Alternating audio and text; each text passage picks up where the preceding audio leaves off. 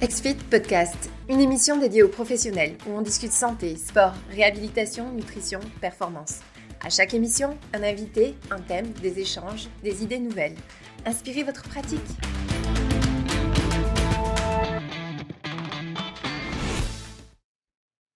Frédéric, tu tiens un site web qui s'appelle justement Réussir son BPGEPS, euh, que tu as créé même toi-même en, tant que tel il y a euh, un Oui, il y a 7 ans, hein, en 2014. Super. Tu l'as créé quand tu étais en formation, si j'ai bien compris, euh, pour partager un maximum de personnes à qui ça peut euh, être utile, justement, de les aider à réussir leur BPGEPS. Pour rappel, si quelqu'un euh, du Québec est en train de nous écouter, un BPGEPS, c'est la formation universitaire pour devenir préparateur physique, coach sportif. Donc, en tant que tel, tu partages sur ton blog tous les démarches, les enjeux, les solutions qui se posent à eux quand ils entament une reconversion ou qu'ils entament la formation Exactement. Au tout départ, je partageais euh, mes cours que je rendais euh, assez euh, compréhensibles et, imagés. Et une fois que j'ai partagé mes cours, après, je suis plutôt allé sur la préparation au BPGEPS, sur la reconversion professionnelle et sur l'accompagnement, les questions qu'on se pose une fois diplômé. Aujourd'hui, on voulait parler de n'attends pas le diplôme pour démarrer ta carrière de coach sportif. Le titre s'affiche à l'écran. Euh, est-ce que tu voudrais nous dire pourquoi est-ce que c'est un sujet important aujourd'hui? Oui, bien sûr. Euh, bah, souvent, on veut y aller étape par étape, à savoir euh, d'abord je prépare mes tests d'entrée, après je suis en formation et je me concentre sur la réussite de mon diplôme. Et une fois que j'ai mon diplôme, eh ben, je commence à réfléchir sur euh, comment euh, commencer euh, mon activité. Donc, si vous, si vous faites ça, en fait, c'est déjà un peu trop tard, dans le sens où, d'un, il faut avoir un projet professionnel qui soit clair, et c'est loin d'être évident d'avoir un projet professionnel clair qui réponde à un besoin du marché et qui corresponde à notre personnalité et, à nos atouts, premièrement. Et de deux, bah, ça met du temps pour démarrer une activité, pour se lancer. Euh, une fois qu'on a le diplôme, certains, certains pensent peut-être inconsciemment que à partir du moment où ils ont le diplôme, en fait, hop, il y a une communication globale mondiale qui est faite sur les réseaux sociaux en disant, bam, euh, Étienne Dubois est diplômé du BPGEPS, euh, allez-y, foncez sur lui, voici ses coordonnées, il, est génial. Et tu as direct 20 clients. direct 20 clients. du jour au lendemain. Voilà, donc en fait, ça marche pas comme ça, malheureusement, ce serait plutôt cool. c'est peut-être une idée pour la suite, mais en tout cas, ça marche pas comme ça actuellement. Et, euh, donc, en fait, c'est quelque chose qui se prépare euh, longtemps euh, en avance, qui se prépare au moins quelques mois en avance, voire un an en avance, voire même avant de, débuter le diplôme. Ouais. Aujourd'hui, donc, j'ai lancé un petit sondage dans le chat. On est donc à 56% de personnes qui envisagent justement une reconversion une reconversion professionnelle, donc qui n'ont pas encore euh, l'emploi, et 44% euh, qui sont étudiants actuellement au BPGEPS. Donc, on, est bien d'accord hein, d'avoir un plan, et puis euh, quand vous sortez, vous allez donc déjà avoir quelque chose en cours au lieu d'être simplement là, de commencer à ce moment-là. Et donc, ben, de ne pas avoir de clients pendant un bon bout là, en tant que tel. Euh, si vous avez des questions, euh, tout le monde, n'hésitez jamais à les poser dans le chat. Si vous êtes en live, c'est un peu la, l'atout, l'avantage euh, d'être dans le webinaire en live, c'est que vous pouvez nous poser vos questions et puis je vais pouvoir les relancer à Frédéric. Si vous nous écoutez sur Spotify, sur Apple Podcast ou sur YouTube, eh bien, il est un peu trop tard, mais vous pouvez nous écrire sur nos réseaux sociaux. On va aussi vous aider. Inquiétez-vous pas. D'abord, euh, Frédéric, je te propose, faisons un premier tour d'horizon euh, en tant que tel. Euh, qu'est-ce qui s'ouvre à toi quand tu deviens coach sportif, préparateur physique? À quoi peut ressembler en tant que tel la vie là, à ce moment-là? Ça veut dire les débuts de carrière en tant que coach sportif? Exact, exact. Ben, la carrière de coach sportif, euh, aujourd'hui peut être euh, extrêmement différente selon les projets professionnels et selon les, profils, ce qui était moins le cas avant. Aujourd'hui, quelqu'un peut par exemple commencer sa carrière en étant euh, salarié dans un, groupe de fitness, dans un club de fitness, ou bien à, l'autre extrémité, quelqu'un peut être YouTuber ou Instagrammeur et vendre des, des, programmes en ligne et donc, en gros, travailler derrière son ordi toute la journée. Voilà. Entre ces deux extrémités, il y a tout un tas de, de possibilités. et souvent, le coach sportif va mixer différentes activités. Il peut mixer par exemple des, euh, du personal training chez le particulier ou bien en extérieur ou bien dans une salle. Il peut faire du small group training. Euh, il peut euh, offrir des prestations à des entreprises ou à des mairies. Et, et, souvent, on est sur un mixte d'activités. Moi, par exemple, les, les personnes qui travaillent avec moi sur le, blog Réussir son BPGEPS sont des coachs sportifs, mais ils ont également une activité, par exemple, d'auteur ou de consultant ou de formateur. Euh, donc, je dirais presque, c'est une chance euh, à chaque coach sa réalité. Il peut y avoir des réalités euh, très différentes selon les, bah, selon les, les coachs. Et le tout, c'est de, bah, de, créer sa vie sa vie euh, de rêve. Quoi. Celle que tu veux comme toi, par exemple, juste toi, tu es un bon exemple. Tu es encore euh, coach de, certains clients, mais de l'autre côté, tu as justement le blog Réussir son BPGEP, tu as même écrit un livre, euh, donc tu fais, as d'autres activités autour en tant que tel. Oui, exactement. Et c'est ça aussi qui est passionnant pour des personnes qui ne voudraient pas être cantonnées à une seule activité, parce que même si on est passionné du coaching sportif, et de, et de fitness, euh, coacher, euh, avoir 7 euh, ou 8 clients particuliers tous les jours de la semaine, c'est peut-être peut-être qu'au bout d'un certain temps, on commence à se lasser un petit peu de, de faire ça. Quoi. Donc pour garder un petit peu la, la flamme et cette passion du coaching sportif, bah, le tout c'est de ne pas en avoir à, trop à, volonté. Voilà. C'est comme si vous, vous aimiez les, fondants au chocolat et que, et que vous en prenez euh, au, petit déjeuner, euh, au snack, au déjeuner, au goûter et le soir. Bon, peut-être qu'au bout de trois ans, euh, votre fondant au chocolat, il commencera par vous. peut-être avant trois ans aussi. Ça peut aller vite qu'on va être. et donc, c'est là, là qu'on peut faire un petit tour au Québec et prendre plutôt, plutôt une, une, crêpe au sirop d'érable. Une poutine. Aussi, Effectivement, on va aller plus dans des produits québécois. L'idée, on voit justement à l'écran certaines notions juridiques. Est-ce que tu aurais des, informations pour les gens qui nous écoutent sur ces notions-là?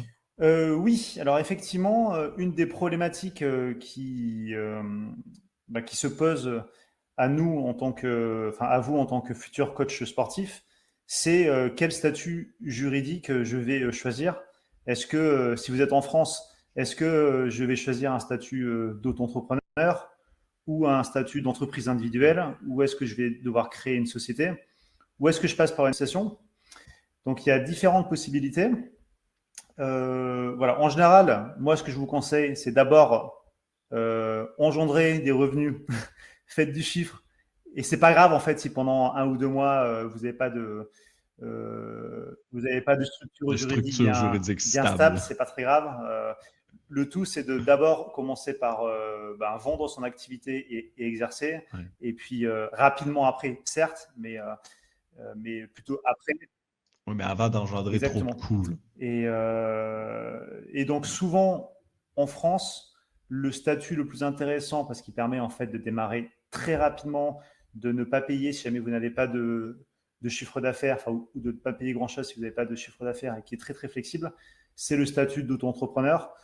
Donc, dans la grande majorité euh, des cas, euh, sauf si vous envisagez euh, d'ouvrir une structure physique avec des murs, quelque chose de lourd, mis à part ce cas-là, dans la grande majorité des cas, c'est le statut d'auto-entrepreneur qui est à privilégier au départ.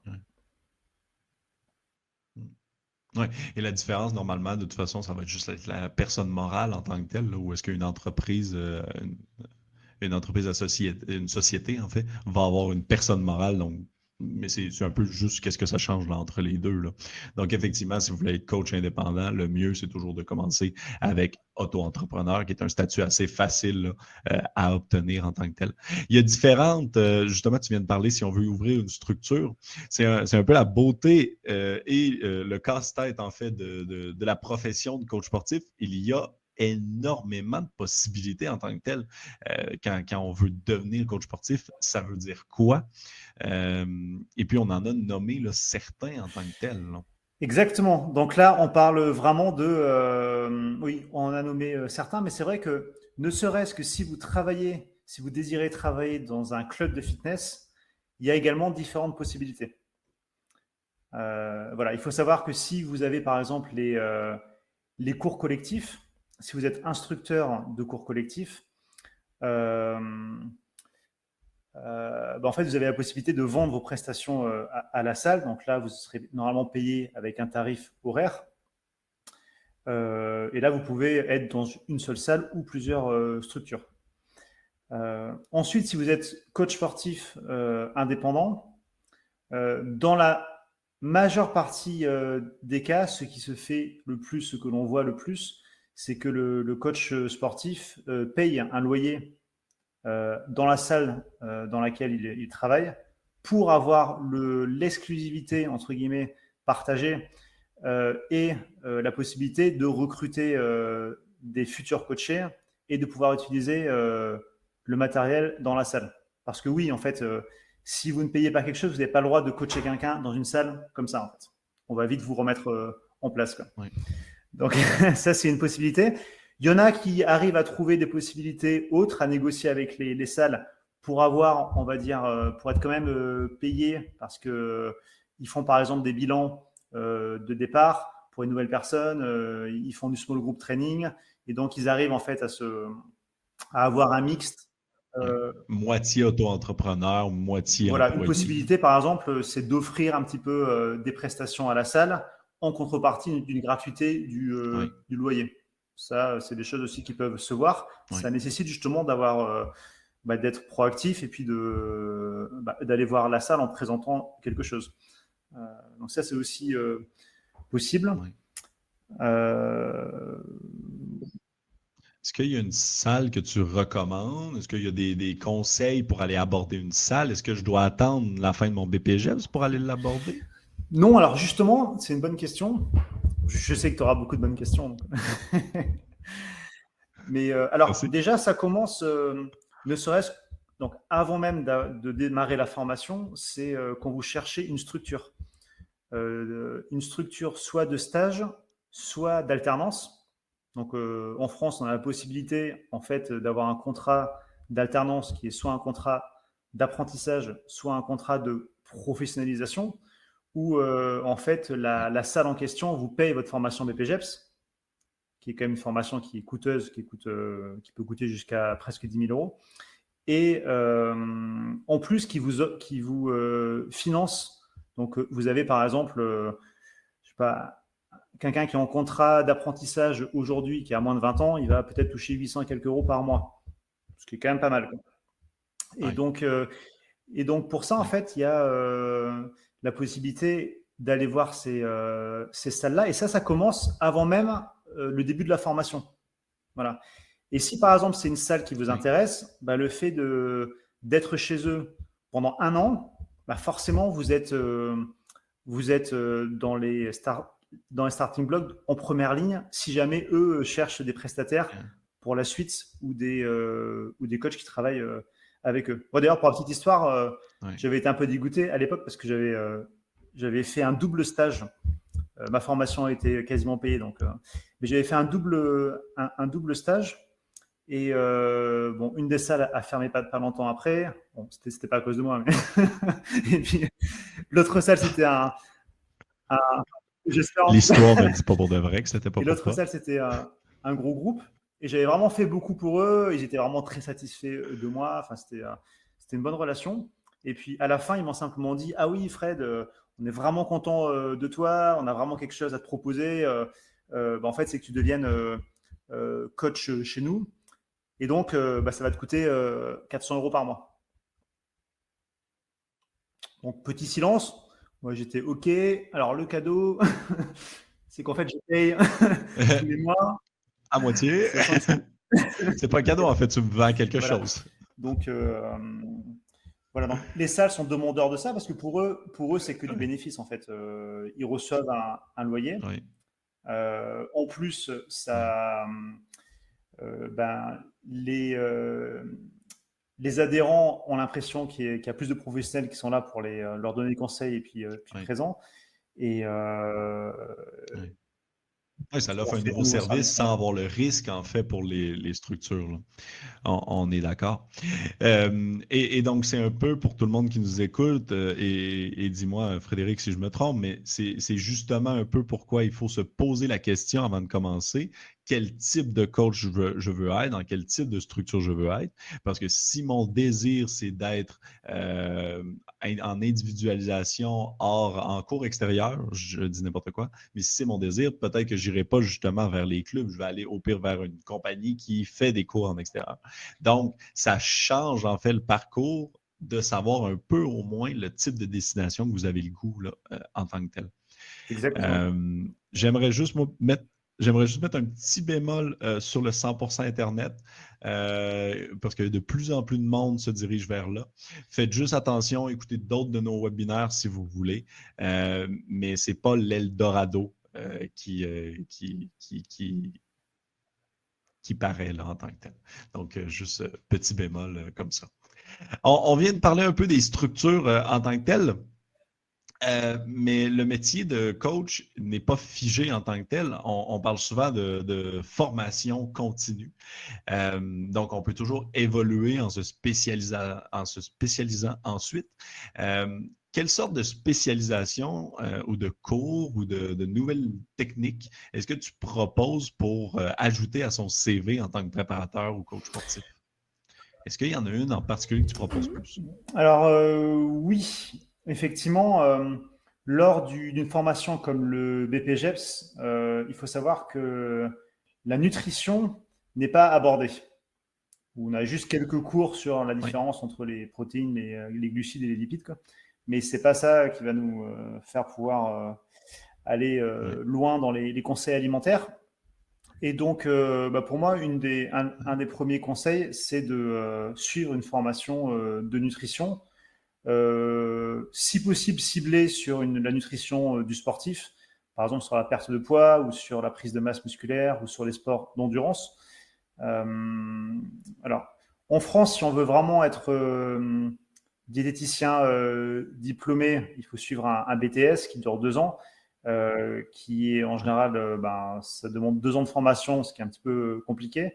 Mais il faut savoir qu'il existe des formations en ligne ou non, qui euh, en fait euh, peuvent être financés et en fait qui permettent d'avoir une qui permettent voilà certaines d'être certifiantes et d'avoir la possibilité du coup de donner des, des, conseils à un public de sportifs. Donc le premier point effectivement c'est une formation nutrition, je trouve que c'est vraiment essentiel.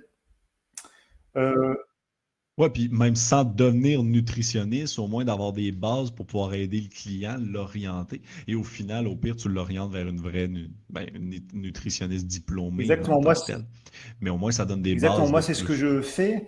Euh, quand c'est des, euh, ben, des, cas vraiment complexes, effectivement, je vais orienter vers un professionnel. Euh, mais souvent, en fait, ce que les personnes recherchent, c'est c'est une vision un petit peu globale et d'avoir un ou deux conseils qui peuvent mettre directement en application. Et moi, c'est vrai que souvent, quand j'ai euh, des, nouveaux coachés ou bien quand je fais un point régulier avec eux, euh, bah, en fait, on va, euh, voilà, je vais leur poser des questions sur leurs habitudes alimentaires et en fait, assez rapidement, je peux voir en fait ce qui cloche. Voilà, c'est souvent par exemple le petit déjeuner qui est assez facilement modifiable parce qu'en France, on aime bien les petits déjeuners 100% sucrés, ce qui n'est pas idéal en fait.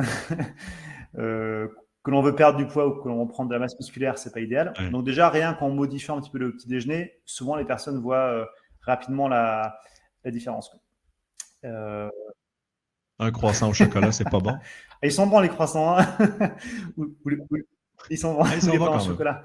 effectivement, tous les jours, enfin, ce que je vois plutôt, moi, c'est du, des tartines de beurre et de confiture avec, avec du jus d'orange. avec double beurre. Enfin, voilà, c'est pas, c'est, pas idéal. Donc, première, première formation que je conseille vivement, effectivement, c'est l'alimentation. Parce que c'est grâce à ça que vous allez avoir des, des résultats plus rapides avec, votre, avec vos coachés. Et puis ensuite, il y a énormément de formations passionnantes.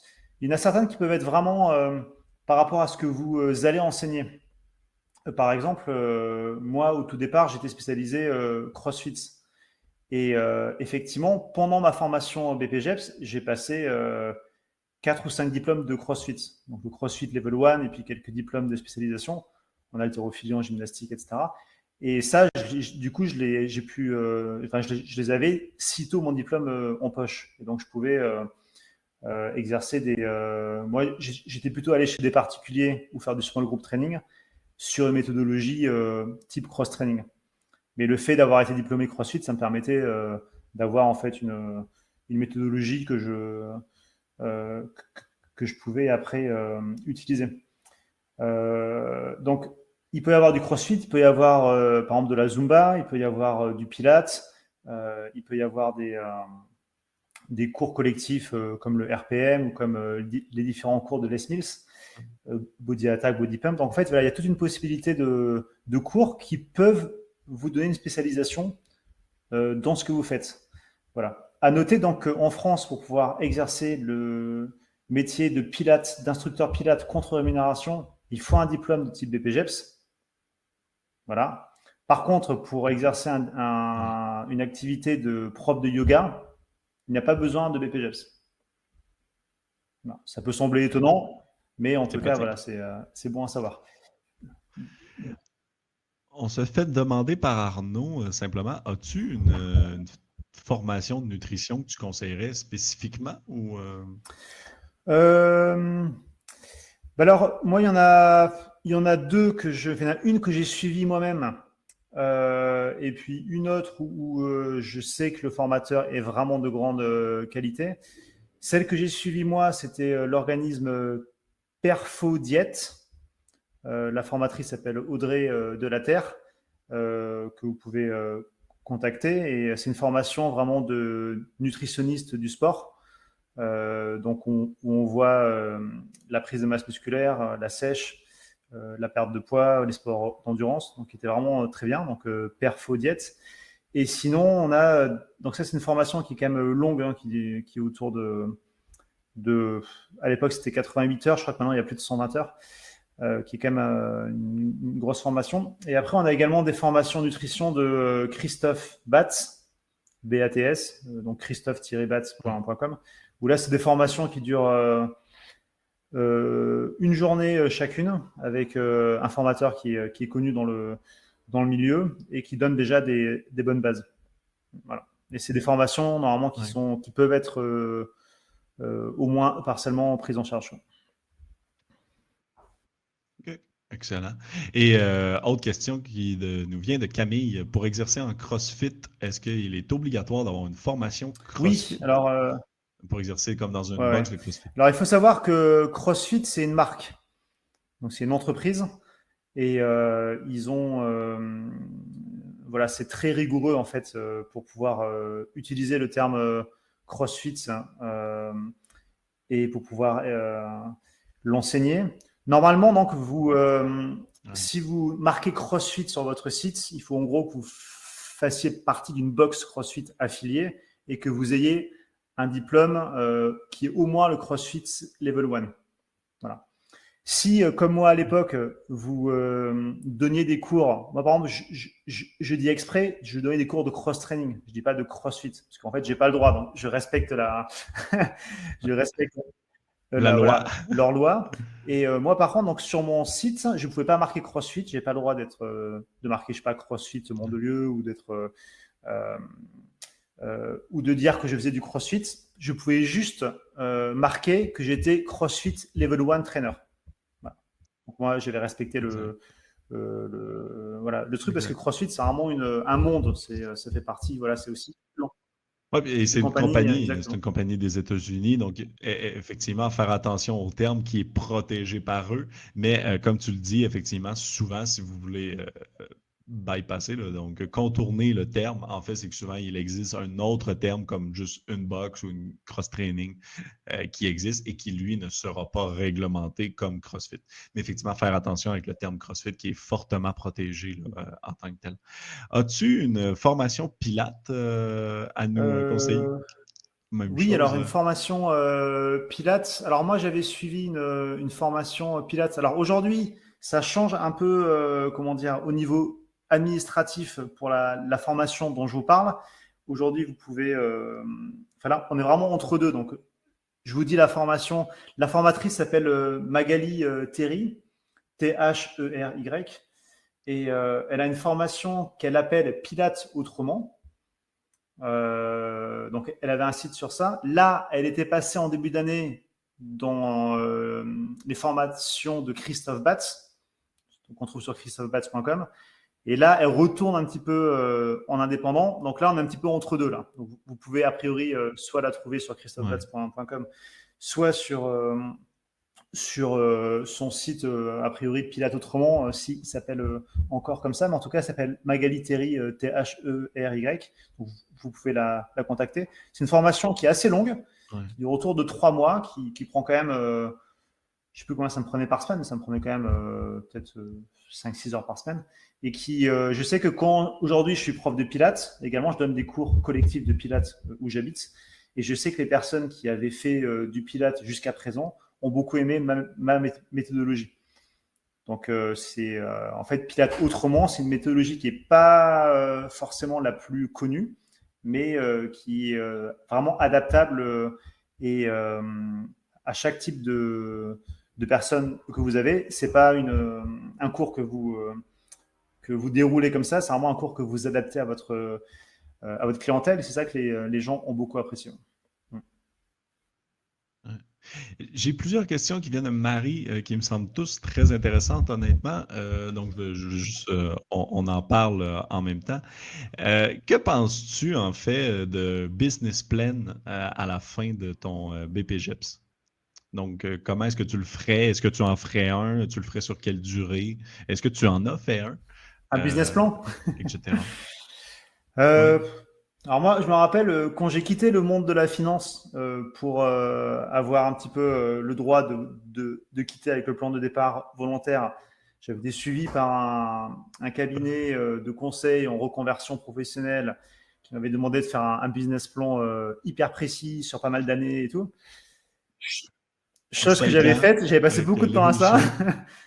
Et euh, in fine, bon, c'était pour reprendre une boîte, enfin une, une, salle de, de, fitness et de, et de, et de, squash. Et finalement, ça n'avait pas eu lieu. Ça avait pas eu lieu. Donc j'ai passé beaucoup de temps à ça. Euh, le business plan, pourtant je suis vraiment issu du monde de la finance. J'ai fait une école de commerce, donc normalement euh, business plan, ça devrait bien me parler et tout. Mais euh, c'est pas forcément ce que je conseillerais. Enfin, je conseillerais pas forcément d'y passer trop de temps sur un business plan.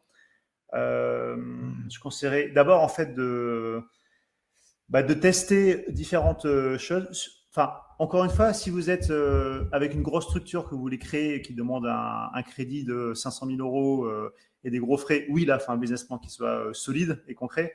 voilà. Si après vous êtes coach sportif indépendant et que vous vendez davantage vos prestations, en fait, là, vous pouvez être un peu plus flexible, vous avez moins de coûts fixes et vous pouvez en fait vous permettre de tester différentes approches et, euh, et de pas trop vous formaliser sur un business mmh. plan euh, très, très calé. Voilà. Il, vaut mieux d'abord apprendre à, vendre, apprendre à, à communiquer et, euh, et, avoir quand même une, idée assez claire de ce que vous voulez faire.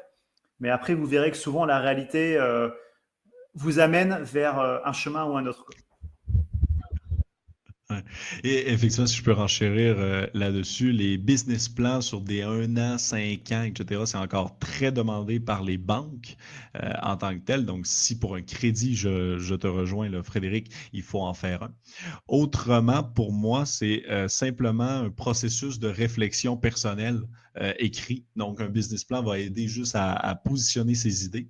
Mais donc, dans ce contexte-là, on n'a pas besoin d'un grand euh, fichier Word de 30 pages avec un, projeté de 5 ans. il, existe plusieurs modèles de business plan qui sont plus pour mettre, coucher sur papier ses idées. Je pense au Business Canva Model. Euh, qui est un super bon livre, qui est une grille très facile à remplir. Et sinon, je pense au site web Pimento euh, Map.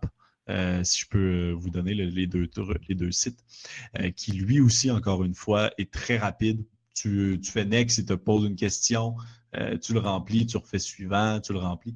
Et à la fin, donc, tu as malgré tout positionné un peu euh, tes idées sur papier. Et donc, euh, ça l'a aidé. Donc, Business Canva modèle, qui est un livre à la base, et le Pimento Map, qui serait deux conseils au lieu d'un gros plan trop complexe. À combien montent les charges URSS AF, etc.? Ça, tu vas être mieux que moi pour y ah. répondre. URSAF, ah oui, euh, URSAF. De combien montent les. Oui, URSAF, pardon. Euh, ça va vraiment dépendre de. Euh, là, bon, c'est. Alors, en gros, si vous. Non, je sais même pas c'est quoi. en fait. non, en gros, l'URSAF, c'est c'est un petit peu le. Là où vous payez un petit peu les, les charges, en fait, pour pouvoir. voilà, les charges de, de l'entreprise, quoi. Et donc, euh, encore une fois, pour faire simple, euh, quand vous démarrez, en général, en tant que coach sportif indépendant, vous, êtes, euh, vous choisissez un, statut de micro-entrepreneur, donc anciennement auto-entrepreneur. Et en gros, là, vous avez quelque chose de fixe. Vous payez, c'est autour de 21-23%, selon si on inclut des, un prélèvement, etc. Mais en gros, l'ensemble des, taxes et impôts que vous avez à payer, ce sera autour de ça en fait. Donc ce sera euh, déduit directement de votre chiffre d'affaires et en gros, euh, vous enlevez 23% pour faire simple. Et après, euh, il y a la CFE. la CFE, normalement, en tant que coach sportif diplômé, on a le droit en fait de demander une exonération. ça, c'est, c'est un autre sujet. Euh, si vous voulez des, conseils euh, pour optimiser la partie juridique, il une, des formations de Christophe Batz qui s'appelle les 13 astuces euh, légales, qui est intéressante sur, sur le sujet. Et, mais donc voilà. Et après, en fait, tout va dépendre en fait du statut que vous, que vous avez. Moi, par exemple, je suis entre, entreprise individuelle aujourd'hui, donc une entreprise à mon nom où je regroupe mes activités. Et puis là, en fait, les charges que l'on va payer URSAF, en fait, vont vraiment dépendre bah, de votre résultat. Euh, donc en fait, euh, ça dépend pas que de votre chiffre d'affaires, ça dépend aussi de, vos dépenses. Donc voilà, donc je ne peux pas donner un chiffre comme ça. Ce qui est sûr, c'est qu'à partir du moment où vous commencez à avoir beaucoup de dépenses, comme moi, moi par exemple, je paye quand même pas mal de prestataires ou de formateurs pour pouvoir, faire des missions pour le, blog. Donc j'ai quand même pas mal de, de dépenses. Moi, clairement, un statut d'auto-entrepreneur ne serait pas intéressant parce que euh, je ne pourrais pas déduire mes, euh, mes dépenses. Euh, voilà, le statut de, de micro-entrepreneur est intéressant si on a assez peu de, de dépenses. Oui.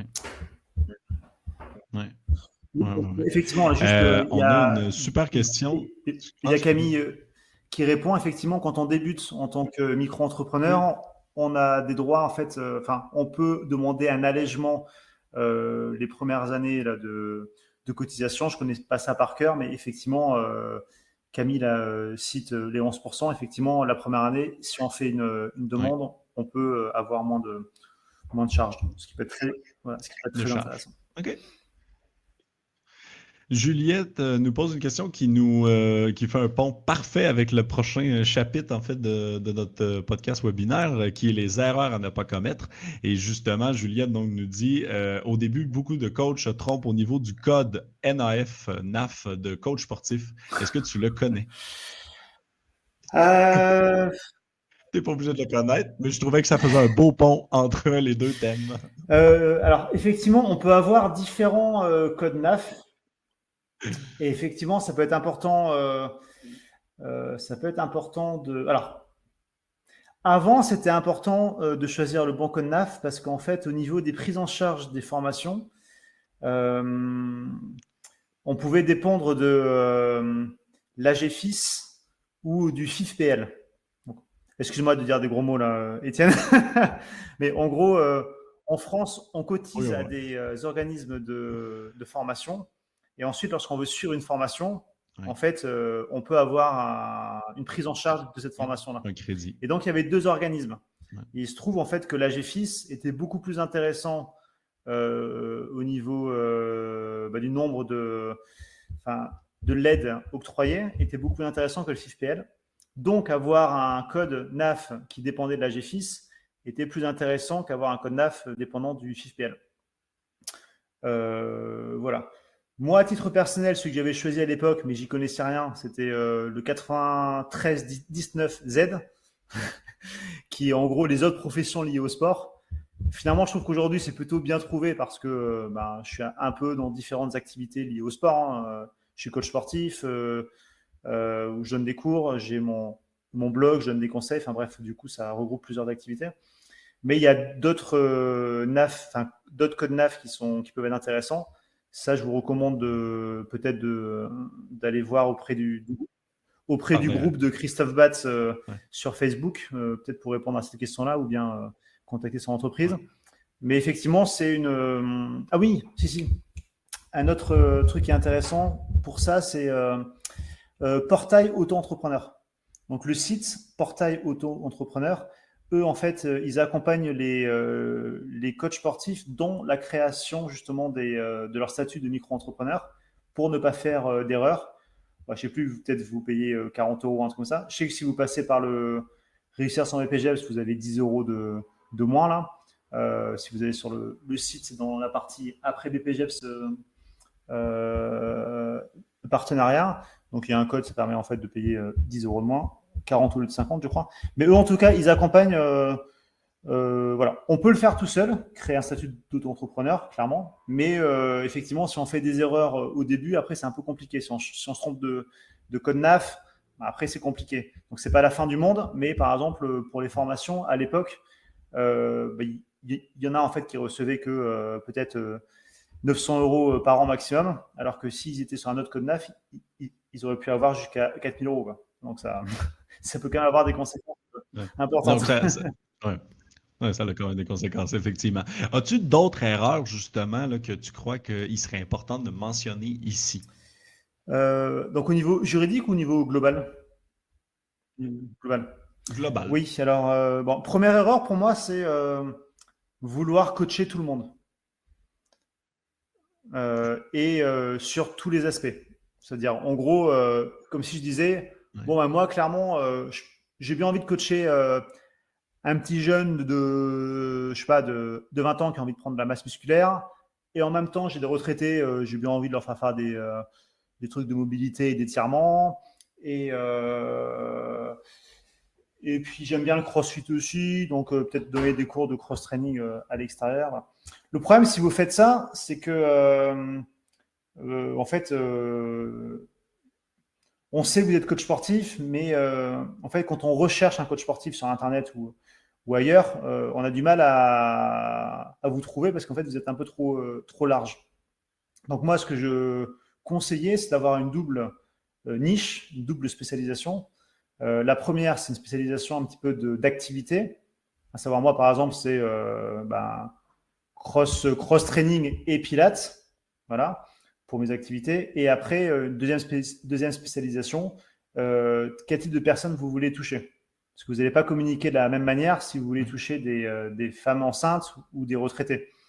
voilà. Donc moi, je sais qu'à l'époque, alors ça aussi, en fait, c'est bien de le savoir à l'avance, mais en fait, il se trouve que la réalité vous impose parfois en fait certains profils. moi, par exemple, quand j'ai démarré, je ne sais, je sais un peu pourquoi, mais euh, sans en être sûr non plus. Mais en fait, j'ai vraiment commencé à attirer une clientèle féminine de 35 euh, à 50 ans, étrangère et qui avait beaucoup de moyens. Voilà. Donc moi, j'ai trouvé ça plutôt cool, mais c'est pas forcément la clientèle que je visais euh, au départ. Mais finalement, il s'est trouvé que c'était la clientèle à qui je plaisais. Et donc après, je me suis mis en fait dans cette, euh, dans cette clientèle-là. Oui. Puis comment est-ce que tu as trouvé justement tes premiers clients? Mes premiers clients, euh, en fait, il faut savoir que quand j'étais en, quand j'étais euh, en stage dans l'une des salles de fitness, en fait, euh, pour pouvoir coacher un maximum et, et me faire de l'expérience, en fait, j'avais proposé de faire les bilans pour les nouveaux clients, les bilans de départ. Euh, après, j'avais proposé aussi de euh, rappeler euh, les anciennes personnes qui ne venaient plus pour leur proposer un petit coaching gratuit d'une demi-heure pour les remettre un peu à l'étrier, enfin pour les, pour les remettre en scène. Et, ensuite, j'avais observé que dans les cours collectifs de body pump, en fait, c'était catastrophique en termes de position. donc les gens, ils avaient quand même des barres avec un certain poids, et en fait, ils avaient le dos rond, ils faisaient n'importe quoi. Et donc, du coup, euh, j'avais fait une, annonce un petit peu à la, à la, fin du cours en disant que s'il y en a qui voulaient que je les prenne euh, pendant euh, une demi-heure et que je leur montre comment bien exécuter les mouvements, et comme ça, après, ils pouvaient faire le cours dans une meilleure sécurité, bah, à ce moment-là, moi, j'étais à disposition, c'était gratuit. voilà. Et donc là, effectivement, j'ai eu pas mal de gens qui étaient venus me voir. Et bah, normal. Hein et donc là, ce qui est bien, c'est que bah, les gens, ils apprennent à, te, à, te, connaître. Mmh. Ils apprennent, ils se disent, ben voilà, il nous plaît bien, il prend les, euh, euh, de bonnes initiatives et donc euh, on crée une confiance comme ça. Donc, Exact. Et j'allais dire, l'important aussi qu'on oublie de plus en plus aujourd'hui, ce que tu as fait, en fait, c'est donner avant de recevoir. Donc, de vouloir offrir de ton temps, de vouloir offrir ton expertise avant de direct demander pour un revenu en tant que tel. Et puis ça, c'est toujours important. Hein, autant pour bâtir une, relation avec quelqu'un, autant juste pour montrer à la personne que ben, ton intérêt premier, c'est lui ou elle. C'est pas euh, le 60 euros qu'elle te donne. C'est ça. Donner pour recevoir. Euh, c'est sûr que ça change toujours un peu. Exact. Exact. Euh, as-tu d'autres erreurs euh, à, ne pas commettre que, tu, que tu auras en tête? Moi, ça, me, ça me sonne euh, tout de suite à, la tête de vendre des programmes en ligne sans, individualiser rien. je ne sais pas si tu, as, si tu as un commentaire. On voit ça de plus en plus. Oui, alors, c'est vrai que, effectivement, il y a certains youtubeurs ou instagrammeurs qui du coup euh, sont, sont connus, ils ont pas mal de personnes, et puis du coup ils vont, euh, ils vont créer leur propre programme en ligne euh, qui n'est pas individualisé, mais comme ils ont beaucoup d'aura, de charisme et tout, et que bah, du coup les personnes achètent, suivent plus ou moins le, le programme. donc Ok, eux, ils y arrivent parce qu'ils sont très connus. Ils passent beaucoup de temps, ils mettent beaucoup d'énergie dans le fait de se faire connaître, dans le fait d'avoir de belles vidéos, de belles images, euh, etc., de faire des partenariats. Donc, ils ont un boulot à part entière, clairement. Mais vous, si vous commencez en fait à vendre des programmes en ligne non personnalisés qui fait concurrence aux méga youtubeurs ou aux méga instagrammeurs, en fait, euh, vous allez ramer parce que, euh, en gros, personne ne va vous voir. Quoi. Vous voilà. êtes populaire. Et donc, comment est-ce que vous pouvez faire, comment faire une différence La différence, c'est dans la personnalisation. C'est dans le fait bah, d'être de, en one-to-one à un moment donné euh, au moins de la relation avec la personne et de, et de l'écouter. Voilà. Par exemple, quand vous achetez un programme en ligne, il n'y a pas d'écoute. La personne, elle ne vous écoute pas, il n'y a personne qui vous écoute. Et moi, il faut savoir que clairement, euh, ce qui fait que je vends et ce qui fait que je me démarque aussi d'une partie euh, des coachs, c'est vraiment que je passe du temps à écouter les personnes qui viennent euh, me voir et qui demandent de l'aide. Parce qu'il ne faut pas oublier que quelqu'un qui vient voir un coach sportif, il demande de l'aide. Il va trouver une raison un peu bateau du type je perds du poids ou, je vais avoir, je vais avoir l'air bien sur la plage, etc. Mais il y a souvent, très très très souvent, pour ne pas dire euh, quasiment tout le temps, toujours, une, euh, une souffrance euh, plus profonde dont la personne n'a souvent même pas conscience. Et donc nous, le rôle en fait du coach sportif, c'est de comprendre quel est ce besoin-là, d'en faire prendre conscience et, et d'accompagner pour la, la, résolution de ce problème-là qui est qui, euh, qui euh, c'est vraiment une souffrance. Si je parle de souffrance, c'est vraiment pas un, euh, un mot choisi au hasard. Ouais. On est d'accord, d'où faire attention, de mettre sa valeur et son expertise de l'avant en premier. Euh, même par rapport à ça, nous, on parle souvent chez XFIT de, facturer euh, en forfait, pas en, taux horaire. Euh, ça, de toute façon, on n'en parlera pas. On n'en parlera pas ici. Je vous laisse tout le monde. vous pouvez aller sur notre page YouTube ou sur notre Spotify ou Apple Podcast pour regarder ce webinaire-là en tant que tel. Euh, autre euh, erreur euh, commise souvent que petite portion promotionnelle ici, mais moi je dirais c'est suivre les clients sans un outil en tant que tel, les suivre avec un fichier Excel de façon hyper générique. Euh, avec des, exercices un peu trouvés n'importe où sur Internet, euh, sans être capable de voir qu'est-ce qu'ils font sur leur monde connecté, euh, sur leur Strava quand ils partent courir, ne pas avoir les graphiques, ne pas avoir l'information. Donc, d'être un peu un coach à l'aveugle en tant que tel. Donc, assurément, je, prêche pour ma galerie, euh, étant donné que je travaille chez XFIT, mais je crois réellement, sincèrement, par contre, que c'est intelligent dès que vous commencez d'avoir un outil qui permet effectivement de vous rendre plus efficace d'un premier point, mais surtout d'augmenter le professionnalisme et la qualité du suivi. donc, de justement pouvoir voir, par exemple, les données de Strava, de pouvoir envoyer des questionnaires de motivation. Donc, toutes des choses qui sont beaucoup plus. Euh, qui sont de la qualité du suivi là, en tant que tel. Et euh, surtout que grâce à BPGEPS, en plus, vous avez, si vous voulez, là, 40% de rabais sur les premiers mois pour bien démarrer votre entreprise. Donc, euh, n'hésitez pas à communiquer avec eux ou avec nous directement, disant que vous venez de BPGEPS, réussir son BPGEPS. Et puis, on va vous aider là, assurément à démarrer votre activité.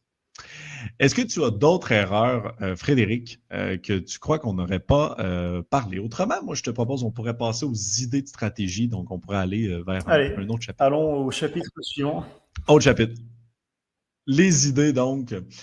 quelles sont les idées? On a déjà donné plein d'idées pour trouver ses premiers clients, donc de donner avant de recevoir. Est-ce qu'on a d'autres idées pour les gens qui nous écoutent, donc à faire avant même d'être diplômé? Euh, oui, alors pour moi, la première euh, chose à faire, c'est d'avoir un projet professionnel clair et euh, précis. nous, c'est pour ça que pour, par exemple, les élèves que l'on accompagne dans notre prépa BPGEPS online, donc avant d'entrer en formation, on passe beaucoup de temps, on a une formatrice qui s'appelle Laurence Broussier qui est excellente sur le, le sujet, on passe beaucoup de temps à ce qu'ils aient un projet professionnel vraiment clair. Et quand je dis clair, c'est euh, qu'il soit rentable sur le marché, qu'il corresponde à un besoin, mais également qu'il prenne en compte les particularités de chacun. Euh, l'expérience qu'il y a eu avant, la vie d'avant euh, et les goûts. nous, par exemple, on a, des, on a beaucoup qui se posent la question est-ce que je ne suis pas trop vieux pour devenir coach sportif? Qui ont, Parce qu'ils ont 45 ans.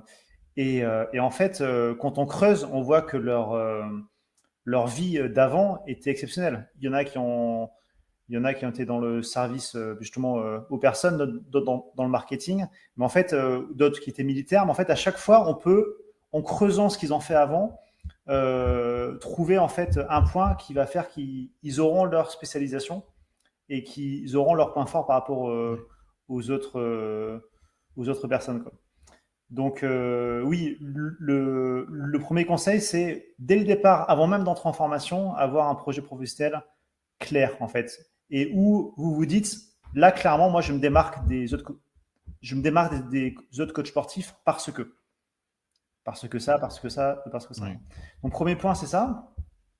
Ensuite, euh, après, c'est effectivement euh, bien choisir son lieu de stage ou euh, d'alternance, bien son entreprise, parce que, bah, en fait, comme pour moi, en fait, c'est là où vous allez aussi pouvoir vous, trouver vos futurs clients.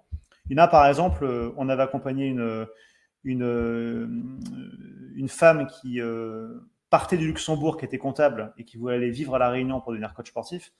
Bah, elle, par exemple, elle avait le choix, elle avait fait le choix de directement faire sa formation du BPGEPS à La Réunion parce que ce serait en fait son futur, son futur lieu de résidence. Donc, si elle avait suivi sa formation proche du Luxembourg, par exemple, euh, et qu'elle avait ensuite déménagé à La Réunion, en fait, ça aurait été dommage parce qu'elle euh, elle aurait euh, pas forcément pu se faire connaître et puis trouver un réseau à ce moment-là. donc oui, donc ça, deuxième conseil, bien choisir son lieu de, stage. Et, pour ceux qui sont en BPGEPS, on a un projet d'animation à faire, ce, qui, correspond aux UC 1 et 2. il y a 4 UC, donc ça c'est la moitié des, des UC, c'est ça. Les UC, c'est les unités capitalisables, c'est en gros les, les modules qu'on doit passer pour avoir le, diplôme. Euh, et, ça, en fait, c'est un projet d'entreprise. C'est-à-dire qu'en fait, on doit faire un événement qui, euh, qui euh, rapporte de l'argent ou qui amène des nouveaux clients ou qui fasse connaître le club dans lequel vous êtes. Donc, on est vraiment sur quelque chose lié au sport, mais d'un point de vue business. Et donc, si vous avez votre euh, projet d'animation qui est en lien avec votre, ce que vous voulez faire pour la suite, bah, c'est beaucoup plus intéressant qu'avoir un projet d'animation qui, euh, qui n'a aucun lien. Voilà. Moi, par exemple, j'étais, euh, j'ai fait un projet d'animation dans le cross-training, version CrossFit. À, l'époque, c'était, c'était encore très peu connu le CrossFit en France. C'était en, en 2014, donc il n'y avait quand même pas beaucoup de, pas beaucoup de box en France. Il y en avait il y en avait, euh, je sais pas, une, euh, quelques dizaines. Et, euh, et, donc moi, après, comme c'était ma spécialisation de faire du cross-training en le groupe training, bah, du coup, en fait, j'avais pu en fait me, me, faire la main sur lors de mon projet d'animation. Bon, voilà, là, il y a déjà trois premiers conseils qui sont intéressants. Projet professionnel.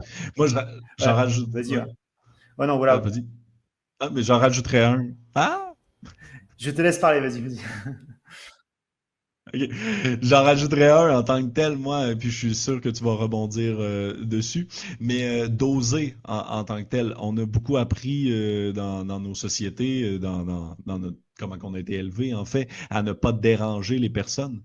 Euh, mais si vous avez confiance en ce que vous pouvez apporter à quelqu'un, de, parler avec quelqu'un, de s'adresser à quelqu'un pour lui proposer une idée, ce n'est pas de le déranger euh, en tant que tel. Donc, oser malgré tout de, de mettre un pas de l'avant, d'essayer des choses, de proposer des choses. Euh, un peu comme, comme tu as fait, Frédéric, quand tu as proposé d'appeler les clients qui ne venaient plus à la salle. C'est tu as osé quelque chose en, sachant que tu allais euh, proposer quelque chose qui avait une valeur en tant que telle. Donc, mm. euh, je dirais de ne, jamais, de ne jamais se, restreindre trop non plus et oser à, faire des choses. Justement, je vais rebondir. Effectivement, tu avais bien anticipé sur ce que tu dis. à savoir que moi, clairement, j'ai été très bien éduqué, un peu trop bien, et dans le sens où j'ai toujours l'impression de déranger euh, les gens, en fait. Et, euh, et donc, euh, mais par rapport à ça, moi, j'ai, voilà, il y a deux astuces que j'utilise. la première, c'est de, de, me dire, de me, de me, demander quelle est mon intention derrière. Est-ce que c'est une bonne intention ou est-ce que c'est une mauvaise intention? Si mon intention, c'est vraiment euh, d'accompagner, d'aider, d'apporter quelque chose et que c'est du positif, ben, autant le faire. Sinon, euh, bah, sinon, je prive en fait les autres d'un cadeau. Voilà. et deuxième question que je me pose, qui m'aide beaucoup, pas que dans cet aspect-là euh, d'oser, c'est me poser la question qu'est-ce que je risque dans le pire des cas? Un, refus.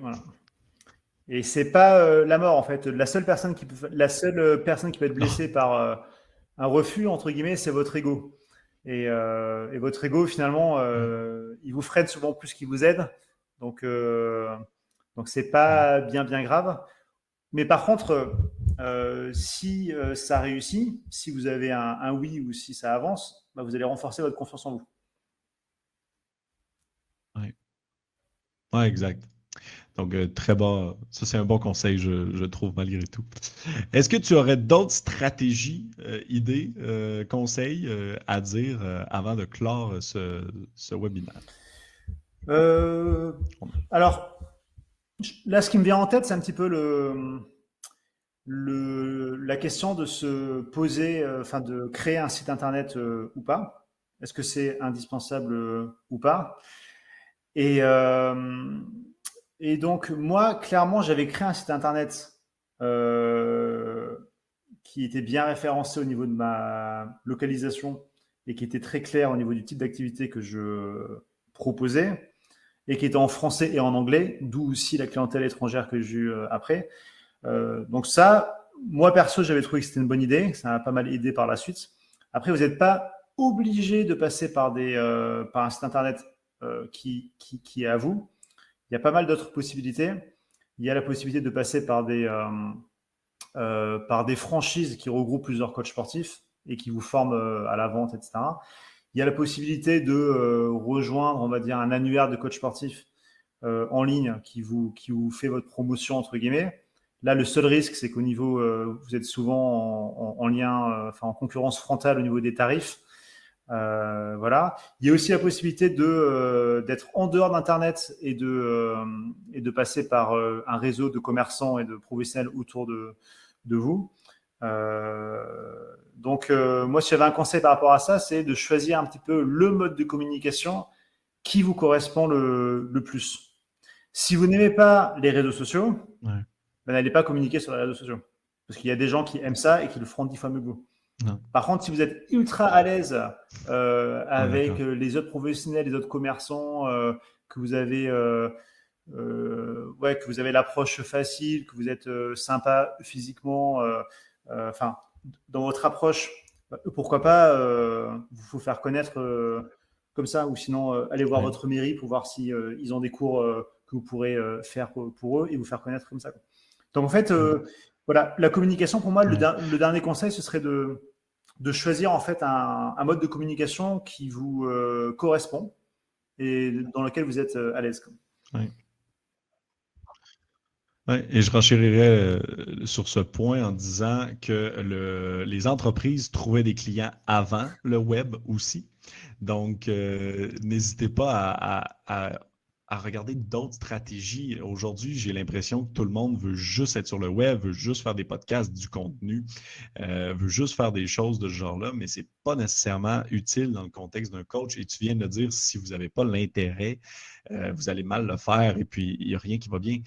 Je prends souvent l'exemple, si la clientèle que vous voulez cibler, c'est des gens, euh, en, par exemple, avec une blessure au genou, euh, qui ont vu un kiné ou un physio et qui aujourd'hui veulent se, renforcer, ben, allez voir les kinés autour de chez vous, allez voir les physios autour de chez vous. Faites-vous connaître auprès de ces gens-là pour recevoir des références. Donc, penser à nouveau à des canaux de distribution, des canaux de communication qui sont moins. Euh, Alors, juste, euh, je, vois, euh, je vois un truc que Camille écrit, qui fait des, des questions très, très pertinentes à chaque fois. Et donc, elle parle du bouche à oreille, que c'est mieux et que ça crée plus de valeur. Parce que quelqu'un dit du, bien de vous. Donc, ce qui est vrai en tant que tel, le bouche à oreille, c'est top. Ça met du temps quand même à se mettre en place. Donc, il ne faut pas non plus trop compter dessus au départ. Et moi, je vais quand même rajouter une, euh, une limite que j'ai vue euh, à ça, c'est que euh, auquel j'aurais pas pensé au départ. bon, du coup, je vous le partage. C'est que, ben, en fait, il y a une partie des coachés que vous allez avoir. pour vous, pour eux, c'est un privilège d'être avec vous. Et ils veulent pas forcément que d'autres personnes autour d'elles aient le même coach. Tu vois, c'est un peu, vous êtes leur coach, quoi. Et donc, ils vont pas forcément, elles vont pas forcément en parler à, à leurs copines ou à leurs copains et tout, parce qu'en fait, ils veulent avoir cette exclusivité. Et donc, euh, moi, je sais que dans bah, la, clientèle étrangère féminine euh, que j'avais, en fait, euh, bah, ils gardaient ça. Enfin, a priori, elles étaient contentes parce que ça fait certaines, ça fait 7-8 ans que je les ai. Donc, a priori, ça va. Mais elles m'ont pas amené d'autres personnes, quoi. Tu vois? Mais ils veulent donc, c'est un petit peu la... Non.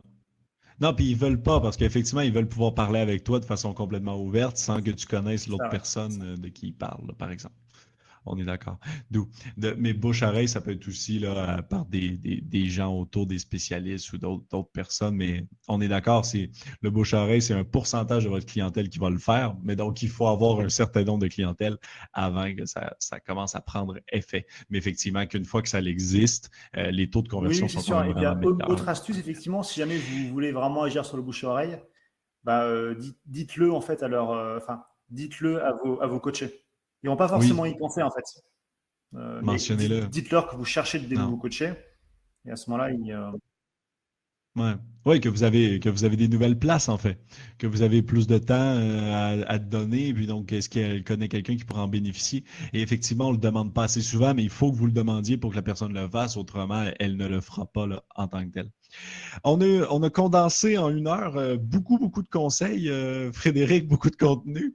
Euh, honnêtement, sûrement plein de monde ont mal à la tête aujourd'hui après ce, webinaire. Si vous voulez pousser plus loin, parce qu'il reste encore du contenu à dire, puis il reste de l'accompagnement si vous voulez, on a ici là, le, lien vers le site web de Réussir son BPGEPS, donc le site web de Frédéric, où vous pourrez justement pousser cette réflexion plus loin, voir son blog où est-ce qu'il y a énormément d'aide et de contenu en tant que tel pour vous aider. Encore une fois, euh, merci beaucoup, euh, Frédéric, d'avoir été là avec bah. C'était un, plaisir. Hein. Merci euh, d'avoir participé. C'était un plaisir. merci. Merci à tout le monde d'avoir participé aussi dans le chat. Très bien. Bah, merci Étienne, puis merci à tous. Je vois que vous êtes restés, vous êtes restés jusqu'au bout, donc ça, ça fait plaisir. Hmm. Et puis, n'hésitez pas, là, tout le monde, si vous avez des questions, comme je dis, de communiquer directement avec Réussir son BPGEPS euh, ou avec XFIT. On pourra vous rediriger là, vers Frédéric si vous avez besoin, euh, sans problème. Donc, merci encore une fois à tout le monde. Euh, si vous avez besoin de revoir ce webinaire, vous y aurez accès en enregistrement d'ici 24 heures. Autrement, vous pouvez aussi aller sur notre chaîne YouTube pour le retrouver très rapidement. Donc, merci à tous. Je vous souhaite une belle fin de journée. Et puis, euh, Frédéric, on se retrouve pour un prochain webinaire. Avec plaisir, Étienne. Et très bonne journée euh, à vous tous. Allez, au revoir.